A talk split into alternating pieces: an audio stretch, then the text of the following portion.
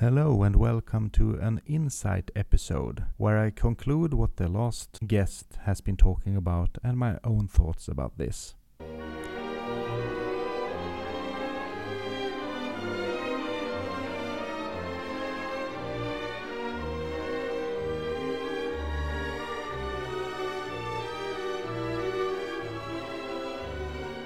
So, what happened last episode when I was talking with Niklas Wisén? Niklas told us what the Swedish armed forces do during peace and why it's impossible to say if we're going into a war or not. Now humanity have learned we will never do this mistake again. And uh, of course we do. We also got to know why the Swedish armed forces could be a great employer for a young person today. Niklas told us how to prepare soldiers before they go on a mission and how to prepare for their homecoming. This evaluation developed into sending psychologists to the military site abroad, which is why Niklas is called an operational psychologist. He will very soon conclude his dissertation of handling at Karolinska Institutet in this field.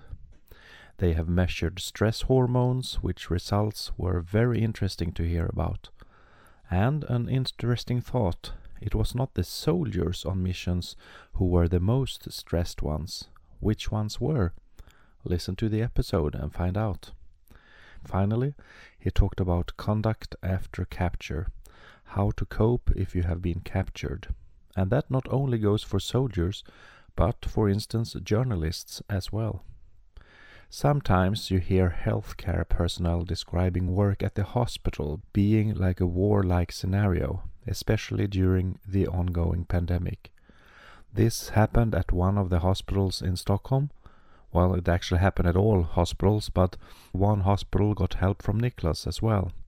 He found stressors that were easy to fix, but no one had thought of also this, phone was ringing all the time because all of the relatives outside were also very very wor- worried about the patients so they struggled to hear and to answer with this phone our suggestion now is to bring it outside of the ward to someone that's not working with the patient and that's a really really simple solution can i take that stressor away so we took that away and the next time we came they said oh it's so nice to not have the phone so that was one of the first observation that we did. And we couldn't do that because we came from the outside. And other more difficult things. He talked about adapting, demand and resources. You need to be able to find your room to react, not only act. Stress is doing two things. It's bringing out the best in us and it's bringing out the worst in us how easy it is to make bad comments, show your dislike, or performing other bad human behaviors when you are stressed. Niklas and his team brought awareness to these things, making people wanting to change the behavior themselves. And stress also affected the management level, where the word sometimes was, oh, the leadership are only sitting in meetings. But Niklas really saw how hard everyone was working, including the management and it is so important management understands how the whole work against stress is to be performed to make it work. On a personal level, Niklas described the green, orange, yellow, and red zones. Best is green and avoid the red, but being in the orange or yellow zone is natural and you can learn how to handle this as well. And it is very important to self monitor to understand yourself in what color you are right now and what to do about it. We talked about much more, so make sure to listen to the whole episode if you find this interesting. What does all this mean to you listening, who might be in persistent pain? The pain affects everyone in a different way, and it might increase your stress.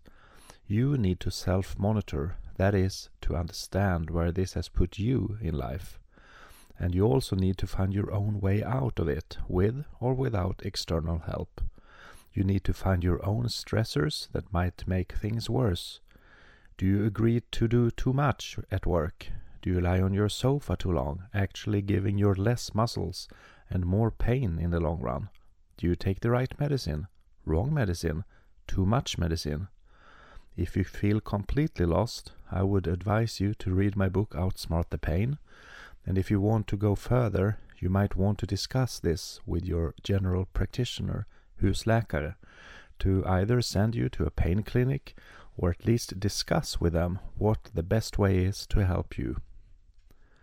Actually, we will touch upon the armed forces again, but then with a pain specialist in the UK who actually also had been an officer in their armed forces. Yes, when I was a little one, a little chap, even before I did medicine, I was in the reserves, Britain, and was training to fight and uh, die in West Germany against hordes and hordes of Russians coming over the hill.